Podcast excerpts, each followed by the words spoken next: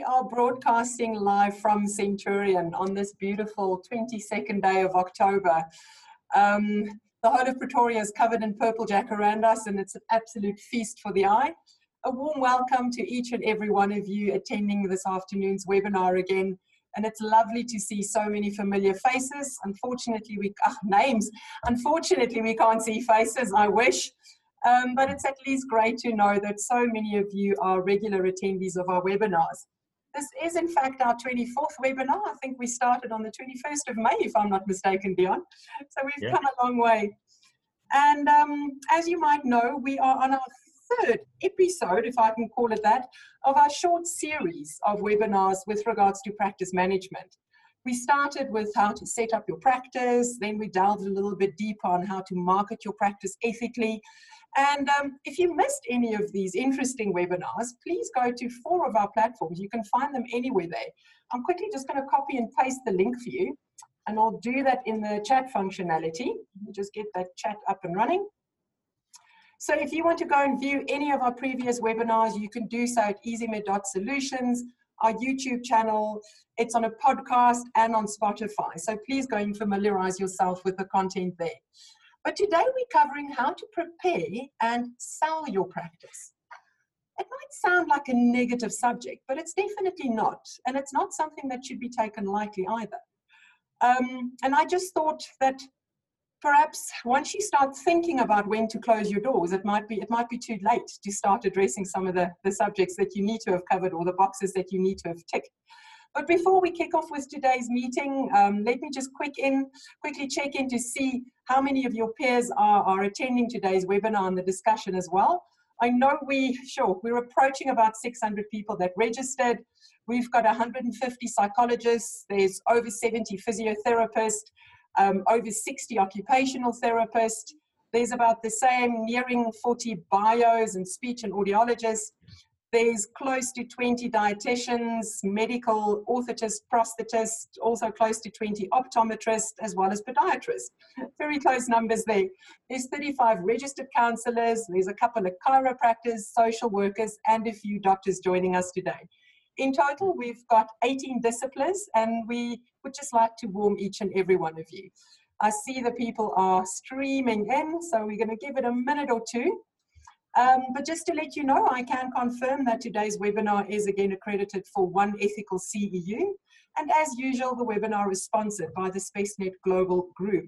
This, of course, in conjunction with EasyMed, the practice management solution, and Medici, the secure telehealth platform. So as you can see, it's just me and Dion this afternoon. Um, as you know, Dion, qualified physiotherapist, but a man of many talents. And Dion is, of course, the director of the ProfNet Medical and the SpaceNet Global Group Executive for Operations. Now, Dion, you've been, or you were in private practice for, for many years, and I mm. think you even owned your own private practice. Am I right when I'm saying that? Yeah, I was I was fortunate to to start up a practice with uh, four esteemed colleagues um, that are still running that business exceptionally well and has gone from strength to strength. Um, but yeah, I've been through that sort of establishing the practice, growing the practice from, I think we were seven or eight uh, physios to start with. And at the time, I sold the practice uh, some seven years later. We built it up to just over 50, about 54 staff members. And so it had grown really well. And I'd been through that journey and also establishing and then selling um, my shares in that practice was an incorporated company. So yeah, I've been through that journey and it was really exciting and a, and and a, and a, and a, and a very insightful one. Um, so yeah, it's, it's, it's been an interesting time. Awesome. Well, thanks again for joining us this afternoon. And I'm sure you're going to um, share a lot of knowledge and know-how that you picked up during your years at that practice and, and beyond, obviously. My name is Lani Ace. Thanks, Dion. Thanks, Dion. Sorry. My name is Lani Ace, and I will be your host again for this afternoon. As you know, I am a product manager with this, with the SpaceNet Global Group. Now, between Dion and myself, we're going to try and share as much information as possible. But please just do remember that we can't address all the little nuances in each and every practice. And, and should you require any practice specific information, just reach out to an advisor, and that may include Dion or myself as well. Um, but please engage with us this afternoon. You can either use the chat functionality or the Q&A functionality, and between Dion and I, we will try and keep an eye on it and try and answer as many questions as possible. Dion, how's our numbers looking? I think the participants are still coming in. but I yeah. am weary of the time. We gave it about five minutes, so perhaps let's let's kick off. Hmm. Um, what I can share about myself, as you know, I was a, also a physiotherapist, qualified in private practice for sure close to 15 years, but I never owned a private practice. I always worked hmm. for someone. Um, so I, I never had to sell my practice. I never had to close my doors. And I'm just thinking, I presume it's way too easy to start thinking about selling your practice 10 days before your retirement or when you really start relocating or if you just think i've had enough and i, I want to close my doors surely you need to start thinking about this way in advance years in advance even is, yeah, is that yeah. right in, in fact so much uh, so so far in advance, I actually lecture final year students um, in in various disciplines at, at various universities, and it's usually in that business block um, where they're looking at you know how to set up a practice, how to run a business, financial management, HR management, and so on. And and it is there already that I introduced the concept of preparing your practice for sale. And these poor students haven't even looked at establishing or setting up their practice. Now we're already talking about selling their practice. And I always ask that question: When is the best time to start preparing your practice for sale? Um, and the sooner the better. And uh, to all the delegates on this call today, um, if you haven't started preparing your practice for sale, now is a good time. When we close off today, now is a good time. I'd like to sort of hopefully share some some some pointers that uh, we can go through a checklist and and people can say, "Yep, done that. I've I've got that in place," or "This is the areas I need to look at."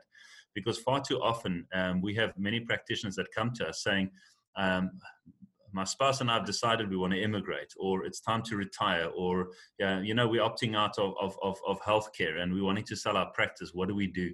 Um, and when you're asking them their timelines on that, their time frames, they're saying, no, no, as soon as I possibly can, hopefully by the end of this month or end of this year, end of this quarter.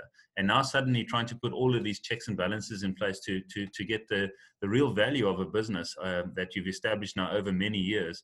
And very often it's 20, 30, 40 years of investment of personal time um, in building a practice, building your name, and now starting to say, well, now I need to consider selling my practice. What do I need to do? I'm afraid that's very often too late. Yes, one can sell your practice at that point. Are you going to get the, the, the true value of your practice at that point by doing a, a last minute quick reorganizing of the furniture, dusting down, and hoping you can sell it for good value? No. And very often in those cases, that's where the word goodwill comes up. And we've had uh, people uh, mention to us in previous webinars, and I'm, i hope we can have some time today to unpack what is goodwill mm. um, and how does one establish the value of goodwill. Um, but that's usually the first thing that we're grabbing for, and that's that's an indication that the practice hasn't been prepared for sale. If that's if that's the first thing we're grabbing for, mm. um, I'm afraid there, there, there's trouble trouble that looms. And I think the other part too is that I don't think we often understand the real business value of what we're doing when we build a practice, and we build a name, and we build a service, mm. um, because there's true value in that. Um, we often look at practices, solus practices in different disciplines, and say, but you know, you should be selling your practice for a, few hundred thousand or a million or, or 15. We've engaged with a client recently that's selling a practice for 15 million. Um, and the, the, and I'm glad you got that response, Lonnie, because I think a lot of people are looking at it going, but what is my practice really worth? At the end of the day, I really just want to close the doors and move on. And fair enough, if that's what you've decided. Um, but I think we do have to understand the true value of the businesses that we establish as we render healthcare services. And there is value in that and it will be our call to decide if that's how we're wanting to leverage and grow the asset mm-hmm. that we're then selling or in fact and it's not uh, in any condescending way there are some that come into practice of saying, I want to practice, earn some money. I want to be able to put that away for, for holidays, whatever else it might be, um, put bread on the table, support my family. But at the end, I just want to really close my business, sell the equipment I've got and move along. And that's all fair and well if that's what you're setting yourself up for. But very often we see people who've run their business like that. And then at the end are saying, now it's time to cash in. What do I need to do? And mm-hmm. unfortunately, the preparation's not been done. Then it's too late. Then it's too mm. late. So we definitely need to unpack value goodwill, except you've mentioned a few things, and we'll definitely get to that. I just want to rewind one step. I think mm. two or three weeks ago, we started about, or we spoke about setting up your practice, and we discussed solus practice versus a, a, a, hmm. a Inc. Perhaps yes. you could just explain to, to the viewers in one or two sentences, just highlight the difference again. But then I want you to take it a step further and explain to us what's the difference you know if you have to start thinking about selling your practice if you set it up as a solus practitioner mm-hmm. versus an Inc and the sure. implications that those two will have sure so so i guess you know in in our um, regulation and i'm going to use the hpcsa regulation again as a reference point if i may Um, the the way that we can actually set up our practices, and I want to actually lean to the word our businesses. Yeah. Um, the closest we can set that up in a business type of entity, a company structure, is an incorporated company. And it's only the incorporated company that you can use to set up as a company structure. In other words, registering with the registrar of companies, getting a company number, having a company name, that's a standalone entity. Now, the, the new terminology for an incorporated company or incorporated practice is a personal liabilities company, because that describes exactly what it is. You maintain personal liability, which is why the HPCSA allows that, because that way you're not hiding behind the corporate veil. You're not saying, if something goes wrong, don't sue me as the practitioner, sue the company.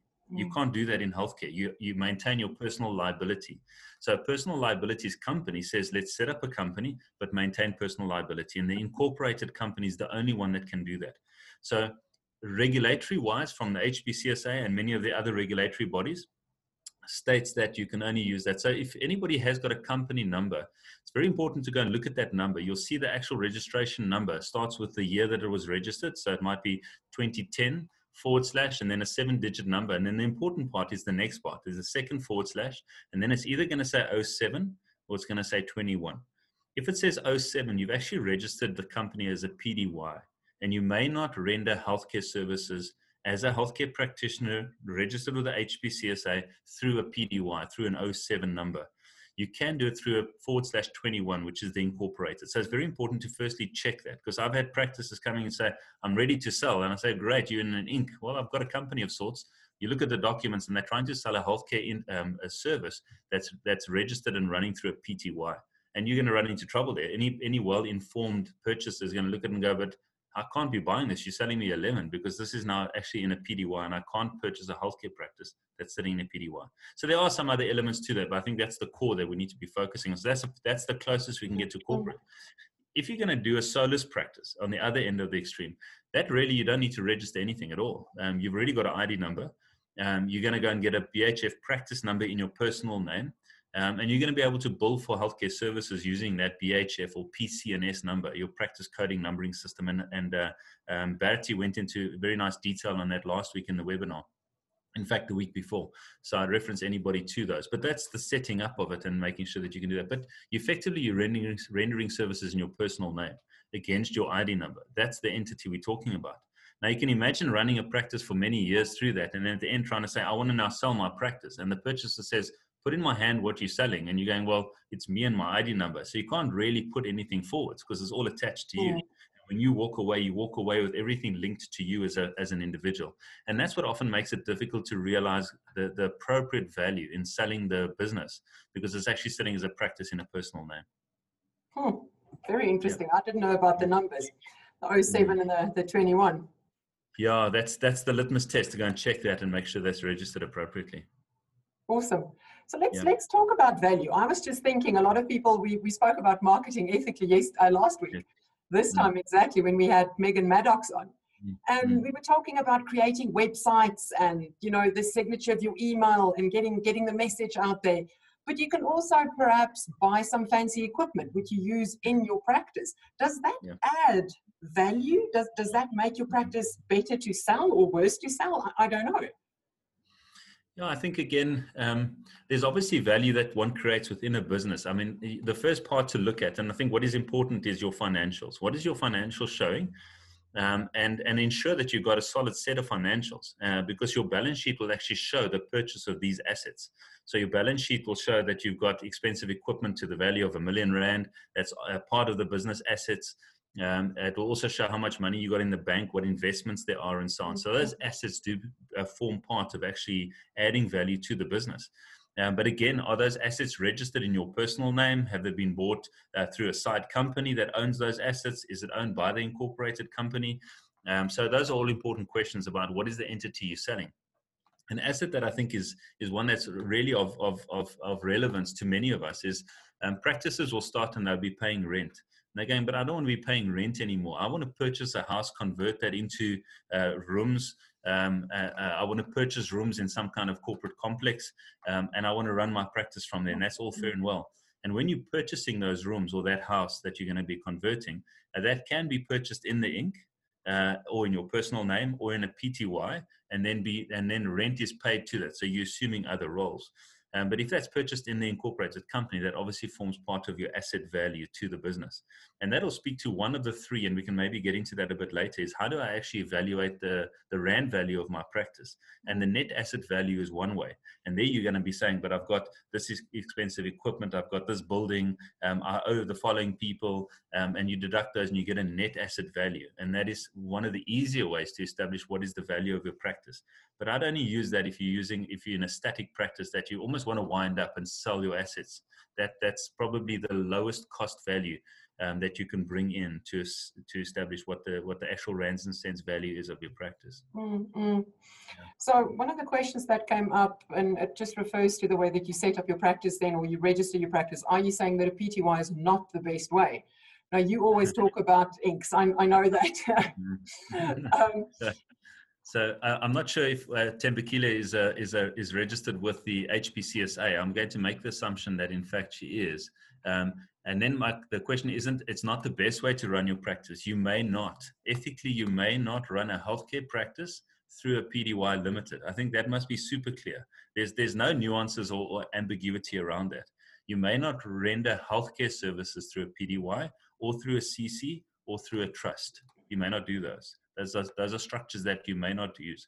Um, so, and I'm emphasizing the point healthcare services. So, the minute you put on a hat and you say, I'm a physiotherapist rendering physiotherapy services to you as registered by the HPCSA, I'm going to use physiotherapy code 72501 for my billing. I'm going to be sending you an account with my practice number and I'm going to be stating my title as physiotherapist.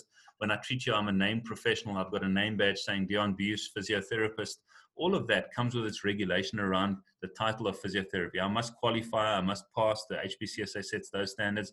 I must practice within my scope of practice and I must abide by the ethical rules of the HPCSA, my regulator, my statutory body. And in all of those, if those ticks are all in place, then I may only render those services in the solus practice, uh, a partnership, which I'd really recommend people stay away from, an association of different entities to each other, um, or an incorporated company, but not a PTY. The only role a PTY can play is outside of the rendering of healthcare services. So PTY might own your equipment, might own the building that you're operating from. Uh, you could be a shell in that PTY. It might even own your computers and your uh, uh, your practice billing system, and it might employ your non-clinical staff. It might employ your receptionist, your administrator, your credit controller, your cleaner, your security staff because they're not registered by the HPCSA. Yeah. So they can be employed in the PTY, and that PTY can actually provide services to you as a healthcare practitioner, and you pay a, a, an, an, appropriate fee, a, a market related fee across to the PTY. And you could be owner in both, but you're wearing different hats. But you can't say, I'm providing physiotherapy services from the PTY. I hope that's clear because that really is an important part. And if you're getting to the point where you're wanting to sell your practice and you're pulling out a PTY as your practice entity, um, you, you're going to face ethical challenges on that. Well, so, so, mm. so you mentioned uh, having a solid set of financials. In an incorporated company, aren't you supposed to have audit records as well? Or audit trail? Yeah. So, so does that add value? It does. Oh, I, I, think it is exceptionally valuable. Um, I think we must always ask ourselves the question: if we were the potential buyer, I'm coming in and I want to buy your practice, Lonnie. And uh, you say, but I've been in practice for 10 years. I said, that's really fantastic. What is your turnover like? And you go, well, it's, it's not bad. We're doing quite well. Uh, it shouldn't be a conversation. It should be a reach across to a file and say, but here's my audited financial statements for the last five years. Here they are. Have a look at them, and you can see exactly how the practice is doing. You have a look yourself. Now, yeah. Yeah. Now, I use the word audited financial statements. Um, I think that's often something that scares people away to say, but surely registering a company is A, very expensive, takes a long time, and it means I must be audited.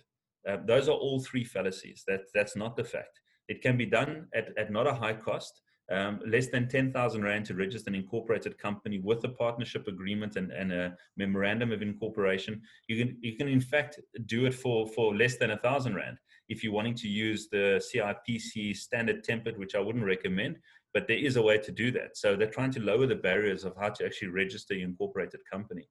Um, so it can be done quite easily. And many people think that the minute I've got a company, I must be audited.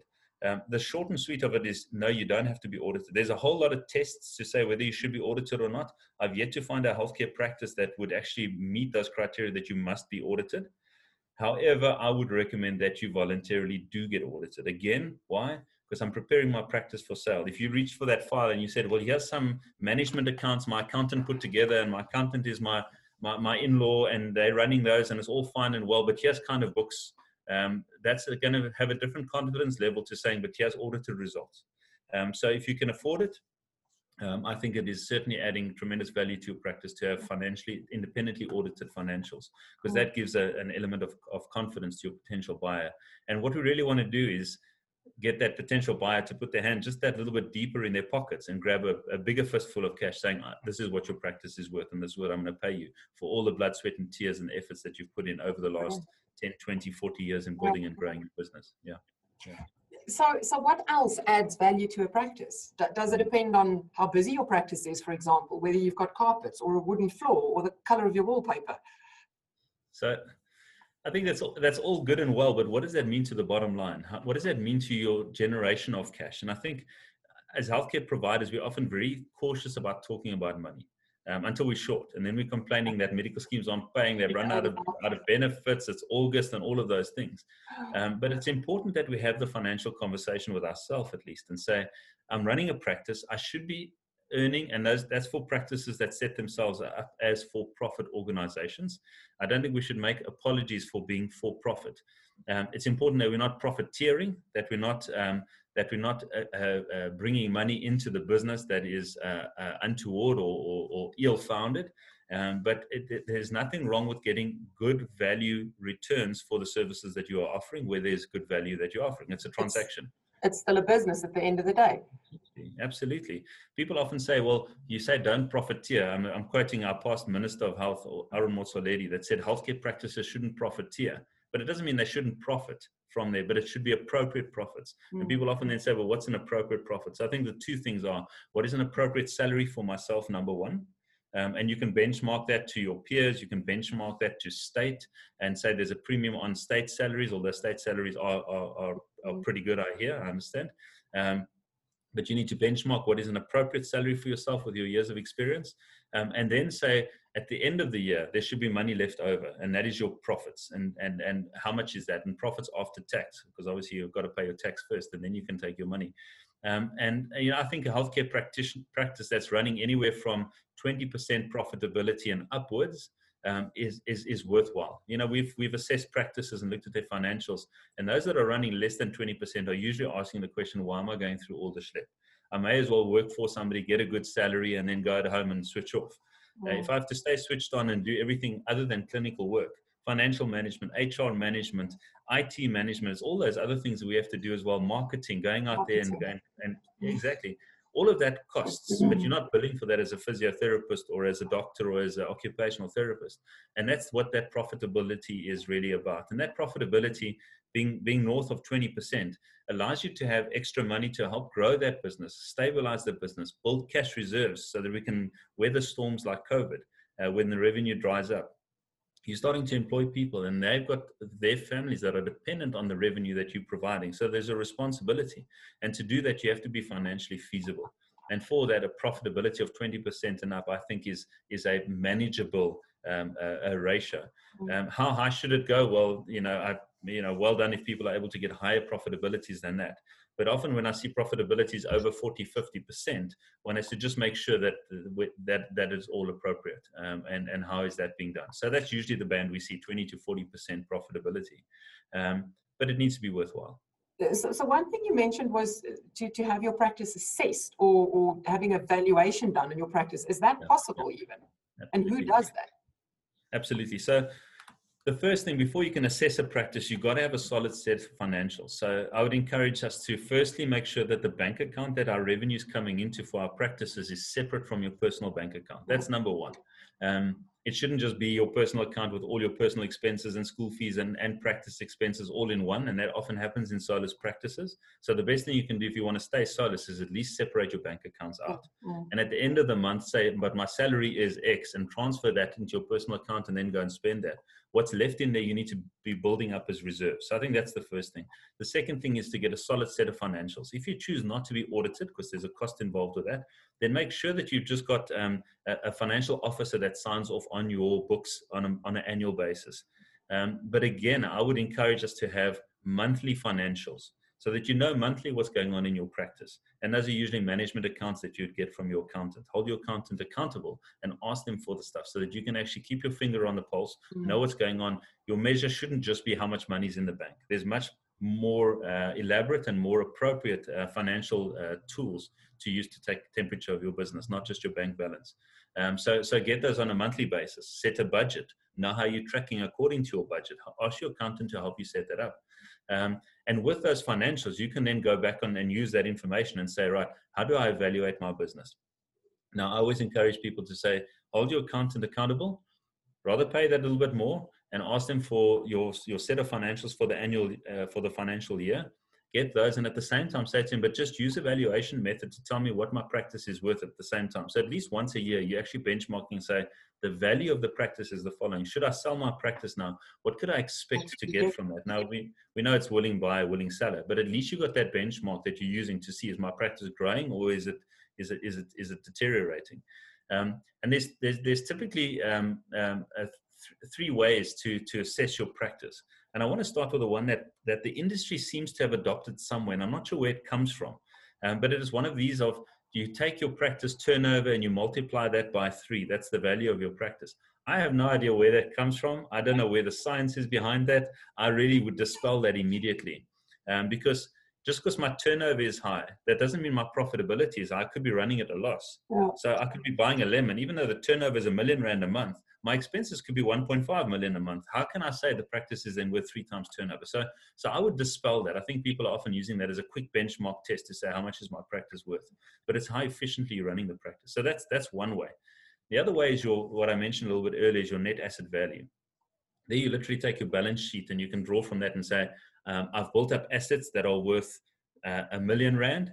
Um, I owe SARS and other other people I owe money uh, of 100,000 and then the leftover is 900,000. So that's the net asset value of my business. Um, that's typically a, an assessment um, mechanism that we would use if we're trying to wind up a business, trying to close it off and say, well, if we sell all the assets, pay everyone we owe, how much is left? That's a net asset value. And that I typically use for a practice that is pretty stagnant, that's not really growing, because you're not looking at the future earning potential of the practice. The last one is my favorite, and that's usually in a growing practice, and that's the, the future price earnings yield method. Um, the, the accountants will know what that means. There's a formula that they will use to that.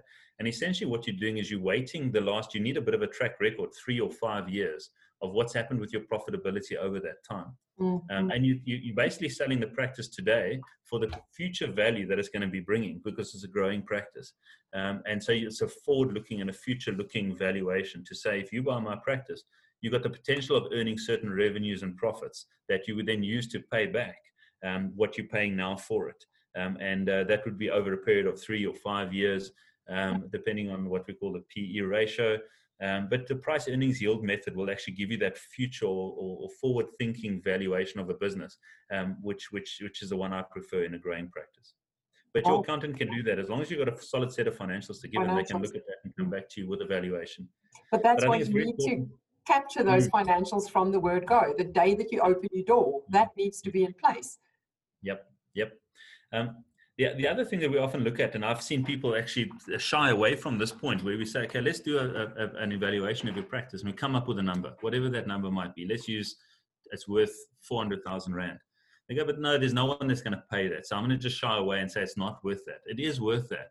Whether somebody can afford it or not, that's a different, different conversation. Story. And I think we mustn't run away from the affordability elements because often we're looking and we're saying, but I want to sell to somebody in my practice, somebody that's grown with a practice, somebody I'll be confident to leave it with. Um, so I've identified that person, but they've said they can only afford 100,000 and my practice is worth 400. So your options are one of two. Either we're going to say, I'm going to sell it for less than it's worth, 100,000. Um, or I'm going to say it's worth 400. You put the 100,000. How can we actually put a mechanism in place over the next period of time to actually then pay the remainder? Uh, or do you buy in as a portion? If you can only afford 100,000 of a 400,000 Rand practice, then you're 25% shareholder in that practice. And as you can afford more, as we declare profits, instead of put, giving them across to you, we're going to withhold those and you're going to then use those to purchase your next 5% until you've got 100% ownership. So there's a transition process. And I really do encourage you know, there's nothing uh, easier for a buyer to come along, whether it's a house or a practice or whatever it is, is to identify a motivated seller That person has already packed the crates and already sending them off overseas. That person has already booked their flight. Um, they're really mm-hmm. pressed to sell. Um, so, so if you haven't got a, a, runway plan to sell your practice, you're going to be a motivated seller. In other words, the buyer is going to get a good price. If you've got your time to sell and you've got a motivated buyer who goes, "This is such a phenomenal practice. I want to have a piece of this. I've worked in this practice. I love what I'm seeing," mm. and you have a plan, a one, two, five-year plan on how you're going to then mm. transition ownership, you're in a much better position as a seller to actually extract the value, the fair value of the practice uh, from a potential purchaser. I see you looking at some questions. Yeah. That's a mouthful. Yeah, it's quite a long one. Um, I'll, I'll read it in just a second. But sure. there's a word that's in the back of my head the whole time, and this is around goodwill. Uh, my, yeah. I'm sure you can talk around goodwill for for an hour, but give us yeah. the short version. I mean, does your does your practice have have goodwill? How do you determine what it is? So, so let me give you the short of it. If you go and look up the definition of goodwill, um, there's an accounting uh, definition for goodwill, and that really is if I've got this pen, um, and and I say this pen's worth a hundred rand, mm. but Lani, we then go and do an assessment, and we say, okay, what's the plastic worth, the IP in it, the construction of it, the factory uh, costs of actually making the pen, mm. and instead of coming to a hundred rand, it comes to fifty rand. Then the, the, the, the assessed value of the pen is 50 Rand, but I want 100 Rand. Now the poor accountants sit in the middle and they go, well, which number do I use? Because now my books aren't balancing. You're wanting 100, but it's worth 50. How do I account for the difference? Mm. And the term goodwill is, is defined as it's the well. difference between the assessed value and the asking price. So essentially what you're doing by saying goodwill is you're saying, if you assess what this pen's worth and it comes to 50, I'm not going to accept 50. I want 100 because I actually want more than the actual value of the pen. So my goodwill that I'm asking for is an untangible additional cost um, over and above the true value of an objective assessment of what I'm going to ask you for. So I'm actually saying to you, I'm going to actually inflate my cost by an extra 50, Lani, and I want you to pay 100. And I can't tell you why. All I'm saying is I want an extra 50 Rand over and above this. And that's goodwill. That's the accounting definition of goodwill. Now, if I was selling a practice, I would make all efforts to convince you, Lani, why this pen is actually worth 100 and not 50. Mm. So here's my assessment, my evaluation. It says 50, but I want 100. And can I tell you why? This pen is amazing. I've been using it for so long and it hasn't run out of ink. It really writes well. It fits well. And I'm now doing a marketing pitch to try and upsell you from the value of it to what I'm wanting. And I'm trying to sell you into that space. Think of a house. If you're selling your house, mm-hmm. uh, we usually got um, muffins baking when the person comes in. It's about the smell, the music, the, the view. I sell it in spring because I want to up that value, right? I'm trying to encourage you to to purchase it for more than than perhaps what you're willing to, and that's the goodwill game. If you're reaching for goodwill as your first primary selling point, you're in trouble. And we need to at least go. It's worth 50 now. I want a bit more than that. Not it's worth nothing, but I want to get 50, right? Um, if I was a, let's say if I'm a seller, I'm going to motivate and I'll give you a lot of reasons to justify goodwill. And there is a good value in that but your negotiating skills have got to be pretty good. If I was a buyer or I was representing somebody wanting to buy a practice, I would be immediately discounting the goodwill, saying, but hang on a second, let's look at the true value. And we're not interested in all the other stuff. And let's start from the 50 Rand value. So now you're coming from two different angles and you're going to have to get to that agreement of willing buyer, willing seller. Um, but goodwill, yes, there is value in goodwill. Um, so I've taken extreme examples here. There is value in goodwill. Um, but the goodwill is about the running concern um, in other words, if I buy your practice, Lani, today, um, and we conclude the agreement by the end of November, uh, end of October, the 1st of November or the 2nd, the Monday when I come in, I want to know it's a running concern. The patients are there, the referral networks are there, my lease agreements in place, um, the employment contracts are in place. I'm going to pay you value for that because there's a convenience factor. I'm not starting from zero. I'm starting at, at a running sprint, right? Yeah. So, so that's the running concern. And I'll be willing to pay more for that than when starting a practice from scratch or building the pen from scratch and only spending 50 bucks on it. I want to be able to take it and use it immediately. But for that to happen, the business must be structured in a transferable manner. That's where the incorporated companies come in so well. And I want to come back to the solus practice versus incorporated. As a solus practice, if you've got a running concern and you're convincing me to now buy the practice and you're going to, you're telling me it's a running concern, on the 2nd of November, when I come in, I look at the staff and I say, It's so great to have you guys here. And they look, and look at me and go, But we don't work for you. Our employment contract was with Lani.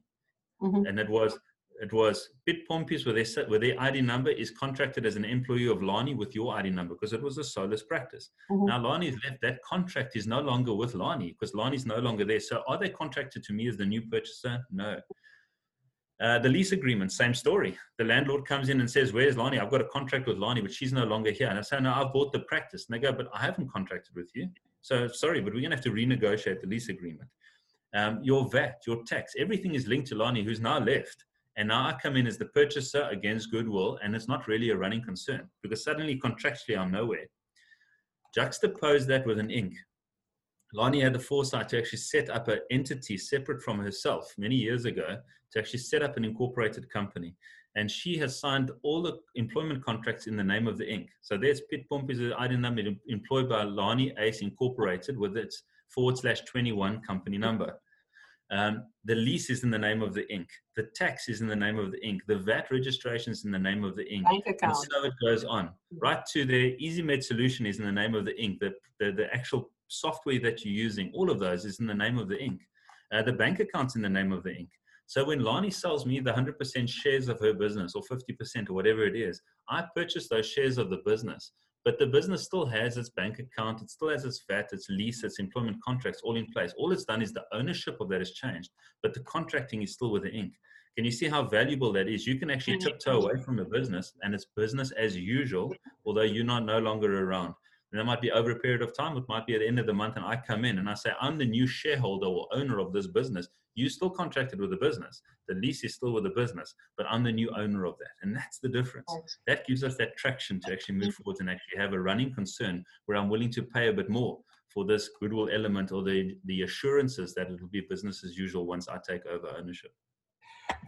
The owner practice won't be a good practice if there aren't any patients. Mm-hmm. So when you sell a practice, obviously you've got a network of patients and your patients have been coming to you for many years. You've got a whole database with them, including their health records, whether that's a record electronically or a paper record.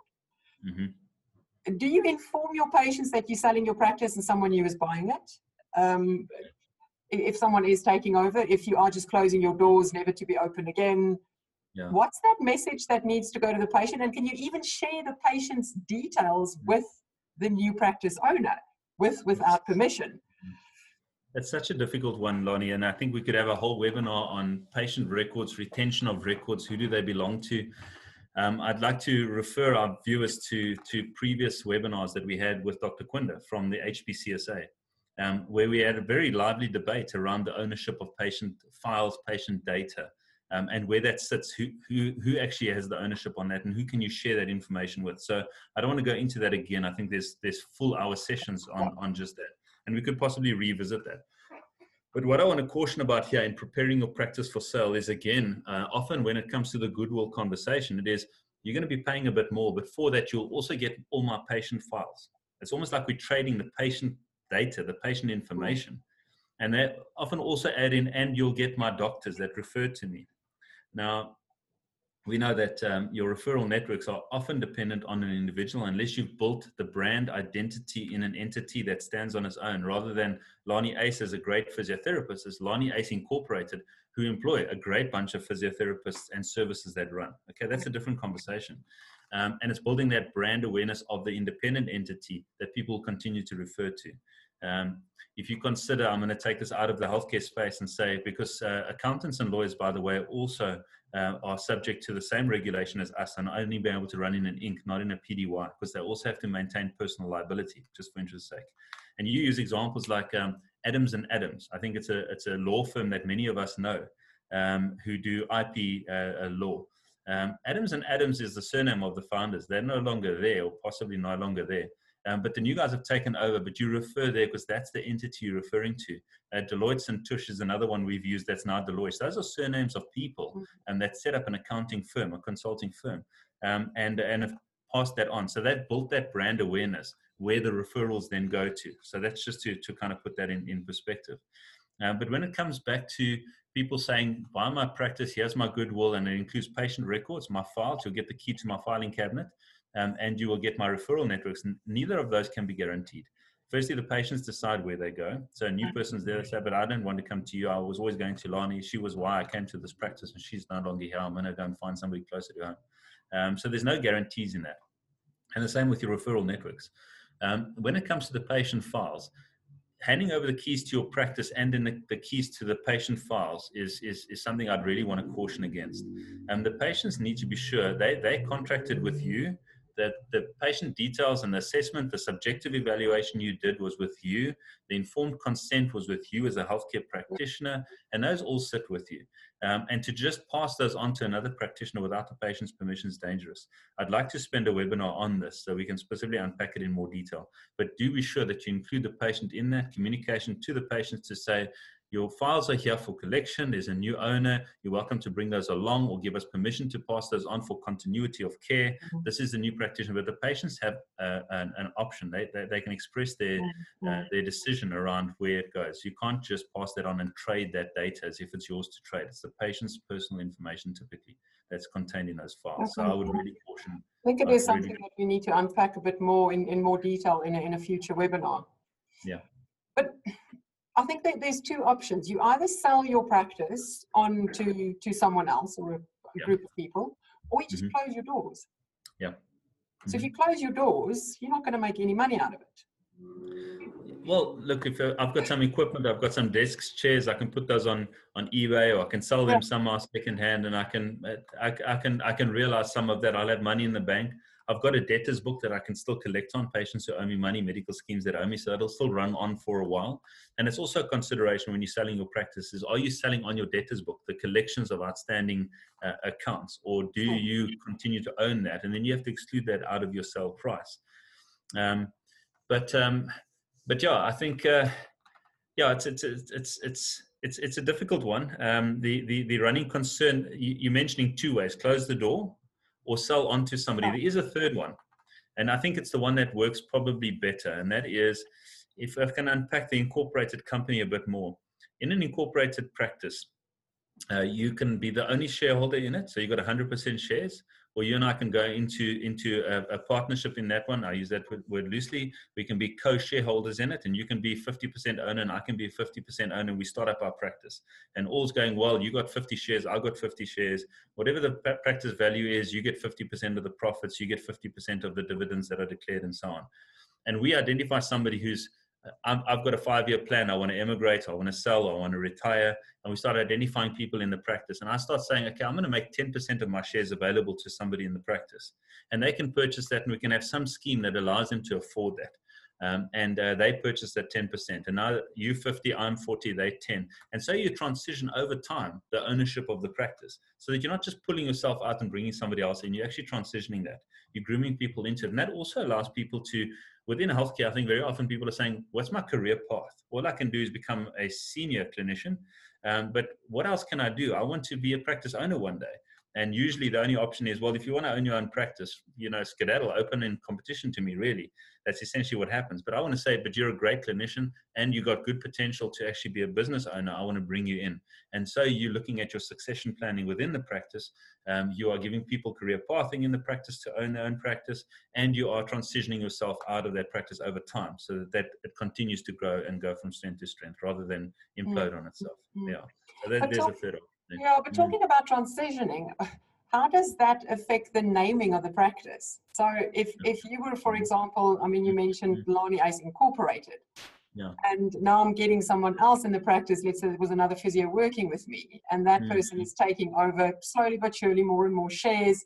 They're the majority owner at the end of the day, but it's still Lani Ace Incorporated. Absolutely. So, so in the same way that it's still Adams and Adams, whether they're around or not, Lani Ace Incorporated can be around for generations to come. And, and I think that's what we need to be doing is building on the value. You know, with Solus practices, very often what you do is you build a practice, you close it, it shuts down. The next guy comes along. And so you don't have any stacking effect. Um, you look at good businesses, they're built over generations, they're built over changes in leadership and ownership. Mm. Um, so Lani Ace Incorporated could in fact be around in 200 years' time still and people can start it can become a household name um, and people are going you know that's where you go for physiotherapy services um, provided you give permission for the new owners to continue to use that name because it is your name, um, and you give that in writing, they can continue to use the name Lani Ace Incorporated for for as long as they feel there's value in that brand name. But does that then need to be the name that's on the door of the practice? Yep, and on the letterheads and on the bills and on all the rest, because that's also what you what you're leveraging your marketing campaigns around. You're trying to create an awareness of Lani Ace and what it means. Uh, that has got a specific focus in in in sport or women's health or whatever it might be. You want that brand to be that brand awareness to be mm. out there.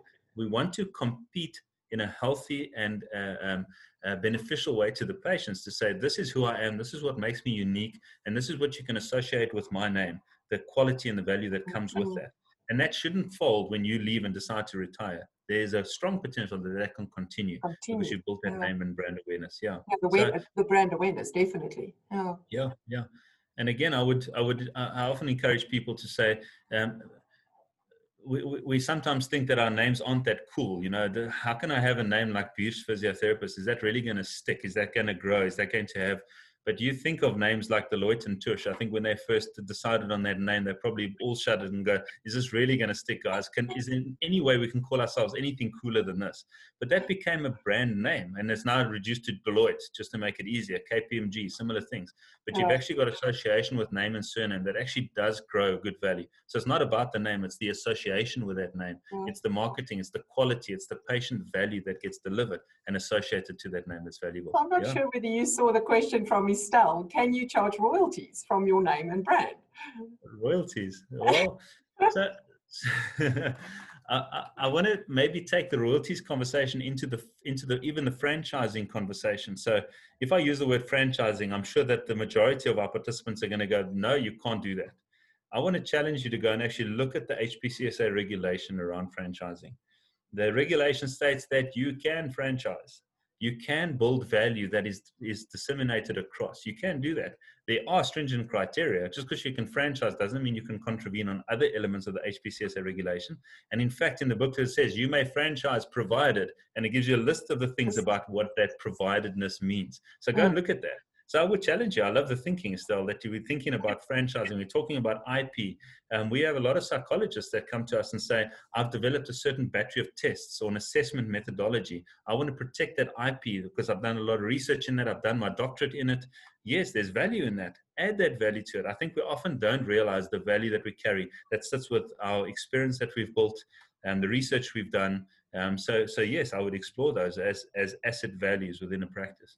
Hmm very interesting.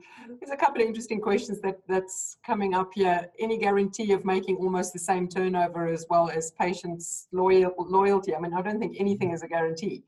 Mm, um, for sure. That, that's why, you know, if I was buying a practice and I wasn't quite sure, I'd want to have a co-ownership agreement with the current owner to get to know their staff, to get to know their patients, the way that they operate, get to know the referral network, and have a transition period because that assists you to to at least manage that risk. Because yes, there is a risk. You start and everyone goes, half the patients go, well, you know, I'm not coming here. I like going to a female physiotherapist, and suddenly there's a male here. No, that's not what I'm. That's that's not for me. I'm going somewhere else. Mm. Um, so so there is those risks. How do you manage those risks? I think that transition period is is of value, where there's a hand holding through that, and there's a handover of the practice, right from the networks, the patients, the staff, uh, to make sure that the new incumbent is actually uh, set up for success. Yeah. Mm. So, Dean, if you've got a practice, but you've got two mm-hmm. facilities, do they both sit on the same Inc or do you need to separate them? And can you yeah. then just sell one? Yeah, that would be your option in the structure in which you which you build the business. Um, having various places of service does not mean that it has to be separate entities. So they can all be billing under one practice number. Okay. Um, I know that there are practices that have different shareholding in different. So in the hospital practice, there might be three owners. In my own personal practice, I run from home. Uh, for those patients that are discharged in my area, I want to do sort of a, a treatments from home. You may separate those, but I think what is important is that the vision about how you want to sell that. You know, you might have a vision to say, I want the building to be separate to the incorporated practice, to be separate to the um, uh, uh, uh, ergonomic assessment and consulting mm-hmm. practice. Then set mm-hmm. those up separately so that you do have the vehicles and the entities to actually sell or to change the ownerships in all of those. Also, remember that in the HPCSA regulations, so if you have an incorporated company, only other practitioners registered with the HPCSA of your same discipline can be in that Inc with you. Whereas in a PTY, you can obviously, that's outside of HPCSA regulation. You're not running clinical services, but the ownership of the building, for example, that can be with people outside of the HPCSA regulation. So you're not then restricted that your partners or your co owners uh, are, in fact, other healthcare practitioners that are the same registration as yourself. Um, so that does give you that fluidity to move uh, in those spaces. Okay. Okay. Um, but yeah, I think make sure that your structure is set up in such a way. It's very difficult to say it's all one company, one bank account, one practice number, but I want to sell this portion. How do you do that? Then you must rather say become an owner in it. That this portion is 20% revenue or profitability of the whole business. So I'm going to give you 20% in the whole business. Or spin that off and separate that off as a separate business. Sure. Okay. So, so what if what if one of those um, businesses you actually renting a room at a school? Mm-hmm. and now you want to step away from that you want to close that does that work any different or, does it would it follow the same pathway it's just another example of another place of service yeah. i think it follows the same principles so either spinning that off as a separate practice um, but then doing that up front so that you can actually have a set of books, you know what the bank balance looks like for that practice and so mm-hmm. on. But when it's part of a whole and you're not trying to sell this part away, it's very difficult to quantify. And again, put yourself in the shoes of a potential buyer um, you're going to have to justify why that value is what it is. Um, and that selling that has attracts a certain value. You know, there's always a willing buyer, willing seller. I can come and do all kinds of evaluations and have all kinds of amazing standard operating procedures. My lease agreements are in place, my contracts are in place, the Inc is in place, and all of those. And I say, but my practice is worth a million rand. If I can't find a willing buyer for a million rand, then you know what? I'm going to have to look at a different value. Um, you know, there's always different ways of looking at. You look at a house sale uh, there's there's never a case where the seller wants less than the buyer is willing to pay, right? It's, they're usually coming from the other extremes and they meet each other halfway. halfway. That's the reality of any kind of sale, isn't it? Yeah, yeah. But, but I mean, we keep talking about value, value of your practice. Surely your patients have got a value as well. Can you even start by determining that? Is it the amount of patients that you see? Is it the amount of times that you see your patients? Mm. Uh, comes down to rands and cents. You know, if I'm if I'm seeing 20 patients a day, uh, but my profitability is looking at, at, at, at very low profitability, that's mm. going to speak to the value of the business because that's maybe a bit of a cliche, but busyness isn't a business. Um, I think sometimes we find ourselves as long as we're busy and we're seeing a lot of patients, that means I've got a good business. The, a, bus, a good business is, is how it's geared. What are the ratios? What is my income versus my expenses? Mm. And if there's something left over at the end, um, that's what makes it makes a business, doesn't it? Um, but busyness does not mean that you got a good business. So I wouldn't I wouldn't pin it on patient numbers because good uh-huh. patient numbers will translate into good revenue and good expense management will result in uh, uh, resolve into good profitability, and that's really the measure of of a successful business. Um, unless of course we choose to, and there's there's nothing wrong with saying. I don't want to go into a profit motive in my practice. I'm motivated by taking care of patients, doing that to the best of my ability, then register a non-profit organization. There's nothing wrong with that because then the structure is actually underpinning and supporting your intentions in the business. The sad thing is that many people look at saying, I want to run a profitable practice and I want to earn some money from that and some more uh, in the profits at the end. And when I sell or retire, I want to sell it for a good value. Um, but it's only that consideration at the end that they're saying, but this is what I want for it.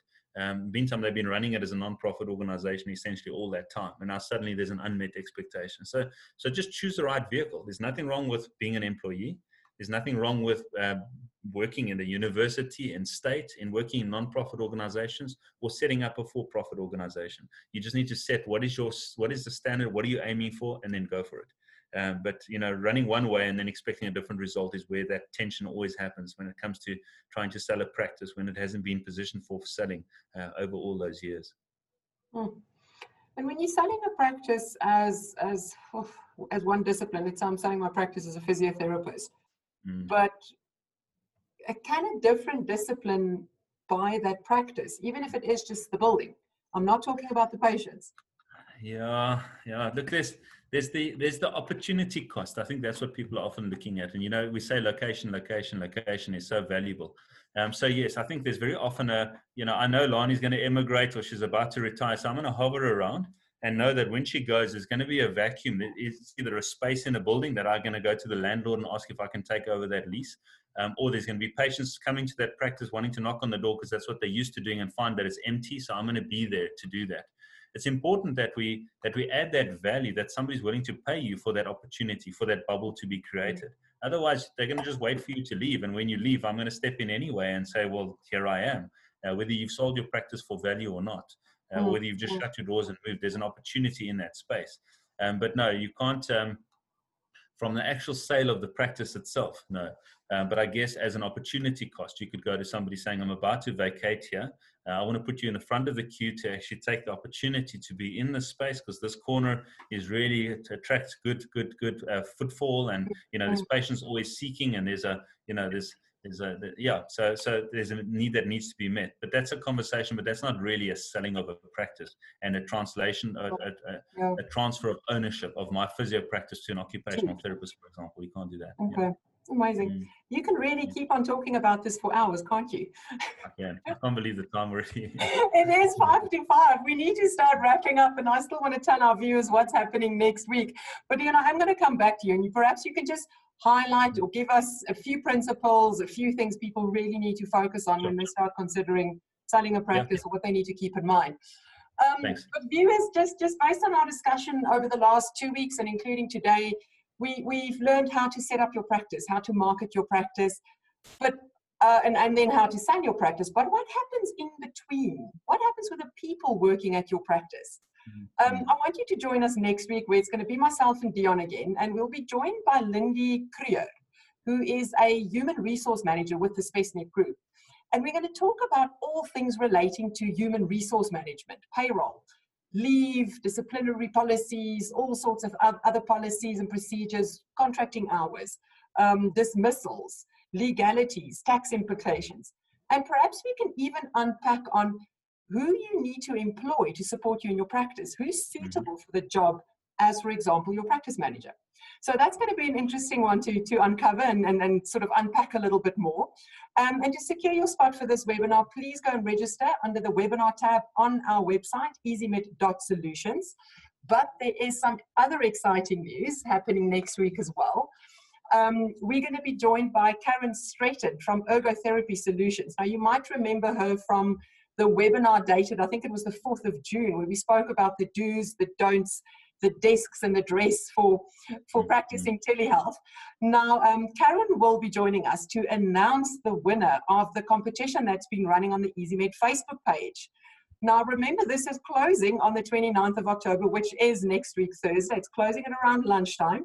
And you stand the chance to win a Net One office chair to the uh, value of 6,500 Rand. Now, who wouldn't want to win a beautiful chair like that? So all you need to do is just go to the EasyMed Facebook page, answer a very, very easy question there, and you can stand in line to, to, to win this amazing chair. So it's going to be Dion Lindy, myself, and then Karen Straighton right at the end of the webinar. So please stay tuned and register for next week's webinar.